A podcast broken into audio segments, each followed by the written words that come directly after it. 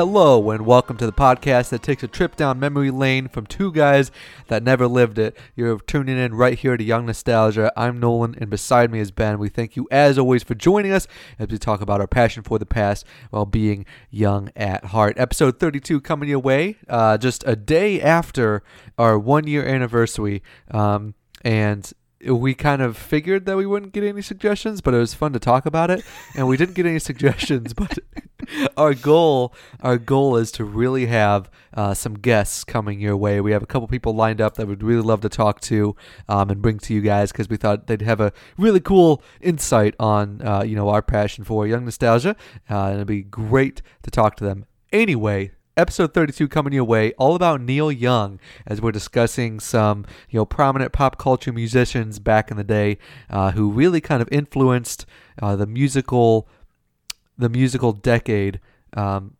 actually multiple decades really mm-hmm. Um, and mm-hmm. kind of influenced that and how their careers have changed so much and kind of how they're winding down and it's kind of an end of an era almost uh, last week we talked about elton john but this week we're talking about neil young his influential career um, spans quite a long ways but uh, without further ado i guess uh, ben you're a part of this podcast too how you doing bud Oh, I'm, I'm doing all right in this very, very rainy Tuesday in Ohio.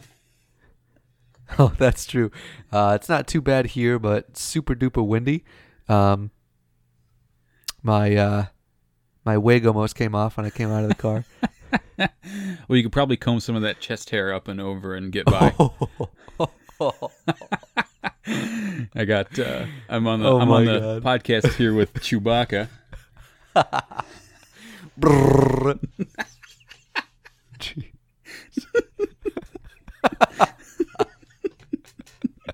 what is wrong with us? Anyway, de- derailed as always. Um, yeah. Okay, let let's dive right into into some Neil Young. So kind of an, an uh, a background, pretty much overview of uh, what Neil Young was, though through his guitar work, his deeply personal lyrics, as well as signature tenor singing voice, uh, transcended his long career um, from back in the 60s all the way up till now.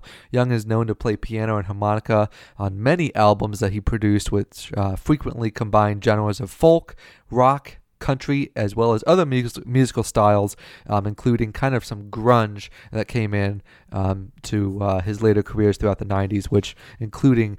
Um, you know, kind of that distorted electric guitar that he was known for playing, especially with Crazy Horse, um, and it also nicknamed him, uh, gained him the nickname of Godfather of Grunge, which led him into the 90s um, when he paired with Mirror Ball uh, with per- uh, Pearl Jam, the album Mirror Ball with Pearl Jam back in '95. Man, that was long-winded. Uh, anyway, if you uh, you know hit that slow down button on the uh, Apple Podcast or something like that, it's a lot of fun to listen to, and you might be able to catch what I just said. Yeah, actually, you know, uh, side note, it that slow down button is so funny because it makes you sound totally inebriated. Well, it makes any any show sound like that. Yeah, yeah, you know. yeah. And it's it's the it's the best when uh, Ben when Ben like makes a throat clearing noise or when he's trying to think because it's like uh. yeah, it just makes people sound super drunk. It like it takes any like upstanding show and makes it sound like it was recorded by a bunch of winos. yeah, we're beerios, man. Yeah, yeah, that's true. Okay, moving on. uh, we got a brief uh, overview of his early life and career beginnings. So, Neil Young was born on November 12th, 1945, in Toronto, Ontario. And like many musicians, he idolized Elvis Presley and actually later referred to him in a quite a few of his songs. Uh, Young first began to play music himself on a plastic ukulele um, before, as he would later relate, going on to a better ukulele, to a banjo ukulele, to a baritone ukulele, everything, basically everything except a guitar.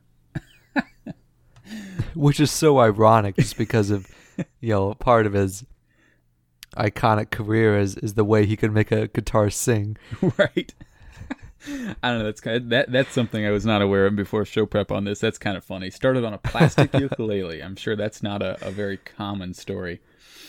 Um, Young and his mother eventually settled in uh, settled in Winnipeg, Earl Grey High School.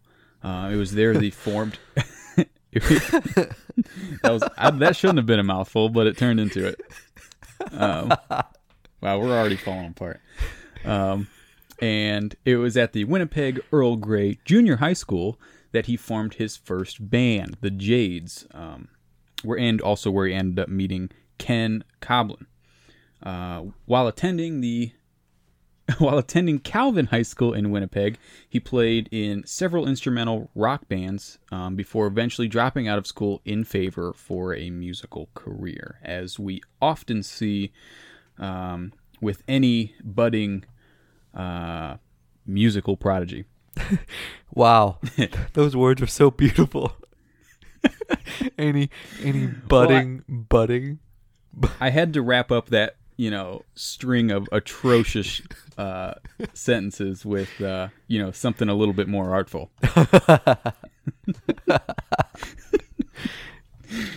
um. So. Be- up until then the the music with the bands was a little bit sporadic it wasn't really too stable um, but young uh, had his first stable band uh, position um, in a band called the Squires, who played uh, quite a few gigs around the Winnipeg area, but soon disbanded. And but Neil Young soon disbanded and favored just the songwriting portion. Um, and this is where he wrote some of the earliest and most enduring folk songs, such as Sugar Mountain, um, which was about lost youth. Uh, the Winnipeg band The Guess Who had a Canadian top 40 hit with Young's Flying on the Ground is Wrong, uh, which was Young's first major success as a songwriter. Um, Young also toured as a solo artist throughout 1965, um, and then joined the the the Mynah Mynah Birds, excuse me, while in Toronto. Boy, it's difficult. I can't can't even read or talk today. Yeah. Well, uh, um, honestly, I, I think it's so interesting to have Neil Young, uh, just because of like the way his background was in music throughout Toronto, where mm-hmm. you know he he tried his tried his hand at at some band, um, and, and you know at kind of small town gigs throughout his hometown, and then he he left the scene for songwriting, and then he got a little bit taste of success, and he was like, you know what, I want to put my name on my songs as well as perform my songs. And he went back into the touring scene, but mainly as a solo artist. And I think it's kind of interesting because a lot of things that I read kind of pointed to how Young's personality would often clash with people around him, um, especially in the artist artistic scene, where whether it was like his record company um, that he was signed on with or bandmates, you know, a lot of times you do see him jumping around either just due to um, his own differences, or he just you know wanted to go his own way and didn't didn't really feel that what he was doing at that time was going to benefit him. So he went the way he thought. Mm-hmm. Um, you know, it's just kind of his mindset. It's interesting to see play out throughout his career. Right, and and you know, it's a lot of the people we've talked about on this show um, were are iconic by themselves, and they kind of have a common theme as to they it's like as soon as their name gets out there it's like boom they're number one like instant hits and i feel like neil young kind of followed the more normal classic route of famous musicians who seemed like early on they just kind of it, they were just like a normal person normal person who is in plays and bands or anything musical. They just kind of bounce around bum it around until you know kind of gradually building their career. It's more kind of a gradual climb rather than just like like we talked about with Elton John last week, you know, just boom, instant hits right basically right off the bat. You know, with a, a yeah. pretty steep climb. And so and so Neil Young seems to I don't know, maybe maybe it's it's not normal. I I, I you know, maybe I'm just looking at it with my own my own point of view, but it seems like that's kind of the the normal, the classic kind of way that people would uh, kind of build their careers. Yeah, no, I totally agree. So, uh, when the Mynah Birds eventually disbanded, Young and the bass player Bruce Palmer uh, ended up relocating to Los Angeles. Um, and it was kind kind of funny. Is all the way up in 2009. Took up in, until a 2009 interview um, that Young admitted that he was actually in the United States illegally until he received a green card in 1970. So all of this was going on and you know moving around multiple times, different gigs, different bands. All of this while flying under the radar um, of not being an actual U.S. citizen. It's just so interesting. you know, it, it was almost one of those things. Was like, was that one of the things looming over his head, or did it just kind of go to the wayside that you know I'm not actually legally here in the U.S. It's so weird Well, about you know, like it- it- maybe. Go ahead. Sorry. Well, you know, I was just gonna say some of the stuff that he was probably doing. It's not like he was bouncing around between uh, factory jobs and that sort of thing, where you would be, you know, filing paperwork and you know being a, an official employee and that sort of thing. You know, bounce uh, the kind of stuff he was doing is bouncing around to different uh, clubs and venues, playing small time kind of gigs, and so it was probably mostly just a, you know, after the show you get handed a stack of cash and they send you on your way. Yeah. Yeah. That's true. And so, you know, it, it is e- kind of easy to see how it would be relatively um, not difficult to to fly under the radar that long. You know, in Yeah. that in yeah, that that's sort true. of setting. That's very true. And, and I wonder if it if it like kind of held him back to being able to shoot for the stars earlier in his career. You know what I mean? mm-hmm. Yeah, that. Yeah, maybe that's true. We'll never know. Career The height. world may never know. yeah. Uh, the diving into his career height. Um, so throughout uh, the late '60s, going into the '70s, Young would soon join up with Stephen Stills in L.A. and soon thereafter, Young, Stills, Palmer, Richie Furay, and Dewey Martin, who uh, he's had contact with um, in his early career in L.A. as well as um, former bandmates in uh, Toronto. Um, they came together to form the band Buffalo Springfield. They released their de- debut self titled album back on December of 1966, and it managed to crack the charts actually. Um, with uh, the single For What It's Worth, even became a top 10 hit uh, on Billboard's um, top 100, I do believe. And then uh, the band soon attracted large uh, following. Soon attracted a large following and was acclaimed for its experimental and skilled instrumental pieces, inventive songwriting, and harmony-focused vocal composition, which we can kind of see is the basis of just Neil Young's style as well. Like, I almost picture Neil Young as kind of like a revolutionary of music, kind of in the way that Bob Dylan was, because his music was so unique to Neil Mhm. Young. You know what I mean? There, there's not really music that's much like Neil Young's music. it wasn't just kind of a like a, a cookie cutter kind of sound you know that it wasn't like this specific trend was popular and so that's what they did it, they were popular because it was different and innovative for the time Exactly, exactly. Uh, the music listening public got its first introduction to Young's talents um, on such tracks as Broken Arrow and I Am a Child. Um, although by 1968, Strain and Buffalo Springfield led Young to striking out once more on his own as he felt he could gain some more success that way, as well as uh, as the following kind of saw Young's talents both on the guitar and vocally, he thought he might be able to uh, make it on his own once again, but here in the U.S. instead. Um, Young soon signed with Reprise Records, haha, the record label of Non, um, the chairman of the board. Um, and then he would s- soon release the self-titled debut album um, to kind of mixed reviews, but uh, it hinted at the originality and willingness to experiment that would define his body of work, like we've said. But uh, he then followed up just a few months later with Everybody Knows This Is Nowhere, which eventually went gold throughout his career. and I, you know it, it's it's always it's always funny to see um you know, there's been a, as well as Neil Young. There's been many other people as well with Reprise, uh, prominent people with Reprise Records, but um, it Reprise kind of is kind of a commonality between a lot of people that we've talked to in the past. Obviously, the Rat Pack, you know, anyone involved with with uh, those guys, but uh, I don't know. I, I like to see that sort of thing. You know, it's obvious that of course they would go for you know, a lot of the big name people would imagine that come from a uh, a record company like Reprise Records, but I don't know. It's just it it it warms my heart that that everything always somehow filters back to uh, filters back to Reprise Records and you know just kind of the Rat Pack guys.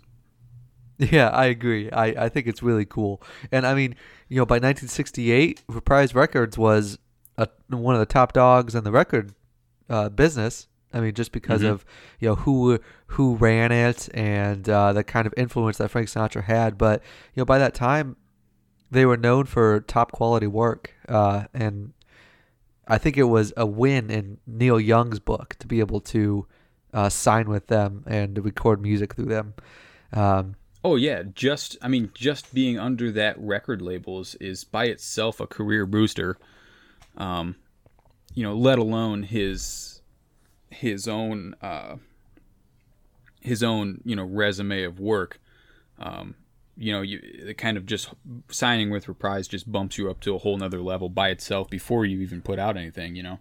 Yeah. Oh, most definitely. And and I think it's so cool. Um, I've read up on Reprise Records a little bit, and Reprise Records was also very known for letting the artist run the show in terms of the recording and the type of music that they want to bring. And I think that mm-hmm. really fit young. I mean, uh, Neil Young's style, just because of like how revolutionary he was in terms of um, experimental uh, lyrics as well as music. Um, and I really felt like it, it fit the bill for for who he was to kind of pave the road for his future success for sure. Um, well, I'm sure that I'm sure that that was that point is one of the whole reasons why he ended up deciding to to sign with Reprise, just because you know if you look at just his career trends up to this point, that's what he if stuff wasn't necessarily going his way or how going how he thought was best, he would he'd be he's out. He's just going to walk and yeah you know, go find someone else that, you know, wants to go along with his vision. And so I think that probably Reprise allowing, you know, a lot more of his say uh, to go into the final works probably was a a, a big um, a big point in his decision to sign with them. Definitely, definitely. All right, continuing on, Young had uh, reconnected with Stephen Stills, who had formed the new group with David Crosby of the Byrds and Graham Nash of the Hollies, which uh, we kind of obviously the famed name of the joined trio, which was renamed Crosby, Stills, and Na- Crosby, Stills, Nash, and Young. Um, I always like saying Crosby, Stills, and Nash, and sometimes Young depends on the day. Um, and they began to perform and record playing the legendary Woodstock Festival back in August of 1969.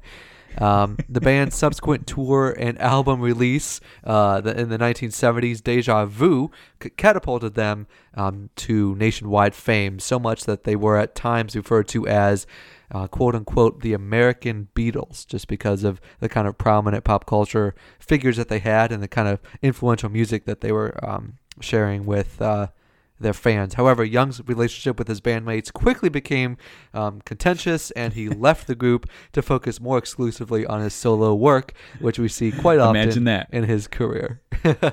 Imagine that. Imagine that. Um, did you have anything to say about Crosby, Stills, Nash, and uh, occasionally Young? no, I have nothing to say other than that's that's pretty funny. That's it's very true.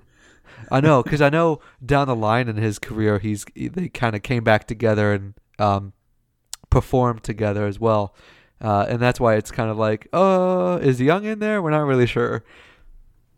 Yeah, yeah, and th- you know that just kind of is his overall trend to where he'll come and go as he pleases, and he's ready to just bounce when you know stuff's not going his way. exactly. Exactly. Oh my gosh. All right, we got a couple more points here to to round up the height of uh, Neil Young's career. Um, so the move from Crosby, Stills, Nash and Young quickly paid off uh, with Young's 1970 album After the Gold Rush breaking into the top 10 and featuring such Neil Young classics as Only Love Can Break Your Heart, Tell Me Why, as well as Southern Man.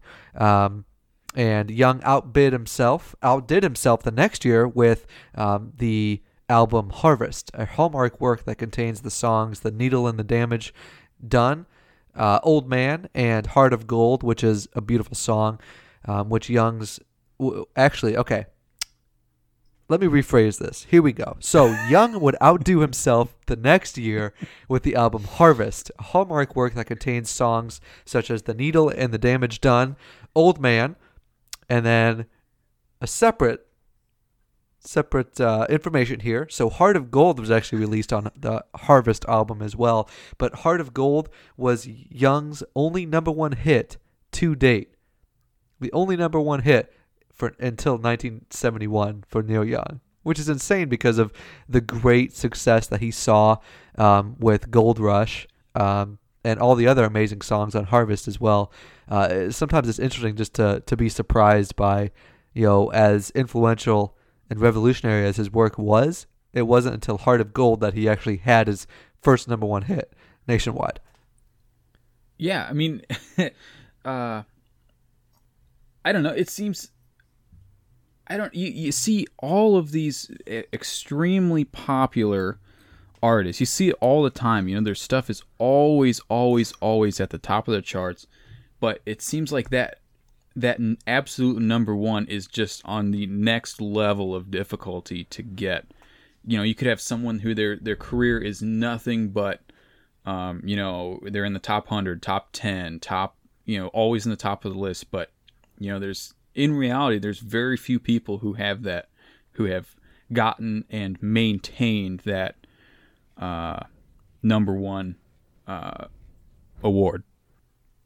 Yeah, yeah, that's true. I, th- I think you're spot on, and it's so it's just so interesting. I mean, you can be a great artist and never get a number one hit ever, but everyone mm-hmm. knows who you are.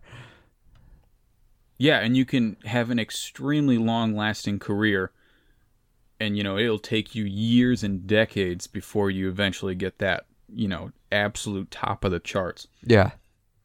Ah, interesting. Anyway, great song. Uh, and Ben's going to take the helm for the last little bit of the show. All right, moving into uh, his later life and later career, um, Young would eventually return to Reprised Records in 1988 um, with a major upswing in his career after some low points through the mid 70s to early 80s. Um, Young played with edgy acoustic and electric sounds on the album Freedom in 1989. Uh, he would also achieve his second biggest hit with the track Rockin' in the Free World, um, which climbed to number two on the charts. Uh, but perhaps more important, it further endeared him to uh, up and coming acts such as Sonic Youth, Dinosaur Jr., and Nirvana. Um, several of whom contributed tracks for a tribute album released the same year titled The Bridge, um, whose proceeds went to the Bridge School. Uh, it also underscored Young's influence on his new crop of mu- on this new crop of musicians, eventually earning him the title Godfather of Grunge. Um, I think I think know, it's I, just so interesting because oh I'm sorry I, I didn't know if you were going to start um, no no I really I didn't I didn't have much to say. Continue, continue. oh okay. I, I think it's so interesting to see how the influence of artists changes throughout the generations. So you know what what kind of music pulls from influences from back from back then? Like Neil Young had such a powerful impact on the grunge scene in the 90s with like names such as Nirvana.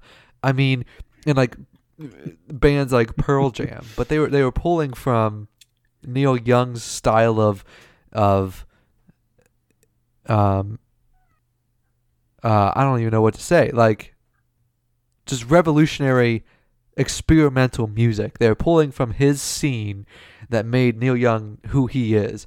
And a lot of times people still Right. cite Bob Dylan as a huge source of their inspiration for music. And I just think it's so interesting how they Mhm. gave the godfather of grunge to the title of Neil Young. Um, and it, it, I never really Yeah, I thought of Neil Young as a grunge kind of guy, but you know that's the kind of that's kind of crowd that he appealed to. Yeah, and you know, looking at at strictly face value, like n- you're like, if it was a trivia question, like who is the godfather of grunge, and like probably my absolute last choice would normally be Neil Young. But I would choose Elton know, John look- yeah,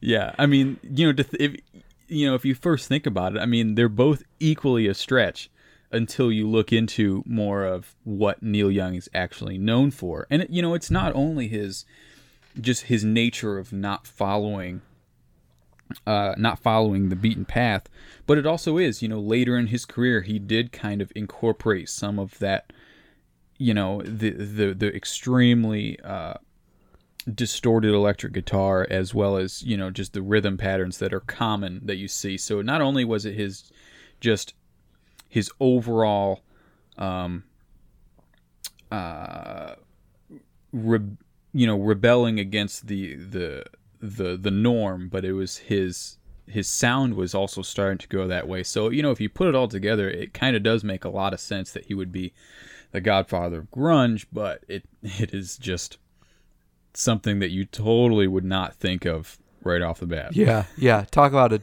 just a a huge change throughout his career in terms of genre and and uh, the style. It, it's pretty neat. hmm All right, so moving on a little bit, we have moving forward to 1992. Uh, Neil Young would return to his folk roots with Harvest Moon, um, featuring songs such as "War of Man," "Unknown Legend," legend excuse me, um, and "Harvest Moon." It was Young's. It was one of Young's more accessible albums. Um, it was a critical and popular success, reaching number 16 on the charts and charts and eventually going double platinum. Dang. Yeah, and you know, I mean, it seems like that's always kind of popular. Is when you know later in someone's career, and you know they've kind of migrated a little bit away from what really made them popular, and they they do just kind of like a a throwback album, you know, kind of going back to their original style. It seems like that's always pretty popular. Yeah, I agree, and I and I almost feel like it's part of taking taking what they knew back then and what they loved about the music they produced back then and combining it with the new kind of stuff that they've been subjected to um, and, and how their style changed but bringing that new style and influencing it with the old style. I think that's what makes it so so popular is because their fan base grows to new people and then they're like you know what? I like this new kind of style of neil young brought back to his younger days as well. Right, and you know that's just kind of a. it- It's kind of like you know this, like the saying, you know, if I knew then what I know now, except it's in an application where you are, you know, it's actually applicable. Um, you know, there's not very many times that you you know you can't actually go back and know what you know now, but you know you can you can apply it and you can l- layer on that base knowledge and reflect on basically everything you know what you've learned that uh, what you know audiences like throughout your career what you ha- have personally been successful with in your career and you can base you can use all of that knowledge all together um, you know, and, it, and it always seems to work out pretty well both in popularity um, and just their overall career. Most definitely Young would continue to record and release albums such as Broken Arrow and the soundtrack to the western Dead Man, which starred Johnny Depp. Throughout the early 2000s until now, Neil Young would continue to produce culturally appropriate music focusing on the September 11th attacks, political controversy, and as well as his own past. Um, in March of 2018, Young continues in his prolific way to state that farewell tours are BS and that if he wanted to play, he will. uh, he also stated that when I retire, people will know because I'll be dead. I mean, I don't think you can really embody the kind of. Oh, I don't think you good. can really embody the the kind of personality Young had until you read that quote. So I think I think it was pretty good. Yeah, yeah. and that's kind of how I feel about you know supposedly Elton John will be tiring retiring after this year as well, and I think that's that's BS too. He might slow down a little bit, but uh, you know, there's no way Elton John is staying out of. t- I mean, he's he's always been kind of winding down a little bit, but there's no way he's ever gonna stay out of the music scene. Yeah. Until he's Yeah, I agree. I mean, I think with you know with people such as Elton John and Neil Young, music's been such a, a big part of their lives to be able to cope with life happenings, um, cope with hmm not even just you know their own life happenings, but just the weight of the world. Really, um, it- it's it's a way for them to connect with the other people experiencing it, as well as coping with their own stressors. So I I, I don't think they can really stay out of music. Um, it's just because it's Mhm. who they are for sure. hmm Yeah, these these talented musicians, these talented as well as successful musicians, you know, it's not only does it become their career and that's how they put food on the table and and all that, but it's it's pretty much that's what their life revolves around. You know, I mean, there's so many people that the the music that they make is not, you know, it is their life, not just a you know just a, a facet of their life it's not a it's not just a means to an end it is the end itself Yeah, yeah, and they love doing it, which is amazing. Mhm. All right, that's a wrap. Thanks again so much for joining Young Nostalgia this week as we continue our journey through retro pop culture. It's been a blast. Episode 32, talking about Neil Young, his very decorated and long career um, as he's still on kicking and he will never retire until he is six feet under. As always, if you enjoy the show, leave a kind review on Apple Podcasts or wherever you listen. We're out there on Spotify, Stitcher, Google Play, um, wherever you get your favorite podcasts. Go ahead and find us. We're always looking to revamp the show. Um, we we're, you know we're looking to get some new bumpers going on things to kind of revitalize it um, going into our new year. I hope everyone uh, has been enjoying it we appreciate all of the support from you guys. Uh, the show's been slowly growing um, over the year. We'd like to get a little bit bigger and reach more people. So if you know good friends or anybody be sure to like share and subscribe um, to us. You'll find our Facebook and Twitter banners on our Podbean page as well. Make sure you like us, tweet at us, anything. Uh, let us know what you think, or you know, just kind of spread the news. If you got a future topic or you'd like to talk to Ben and I, give us an email at youngnostalgia2017 at gmail.com. I think that's pretty much my big spiel. Uh, anything else, big guy? uh nope i don't think so just another good another good episode on the books I agree. I agree. I was talking to a friend of mine who likes to listen to, and uh, it's kind of interesting to, to hear uh, his point is point of uh, per- perspective. Um, we're definitely not a very professional produced podcast. We're not in like a, a big studio or anything like that.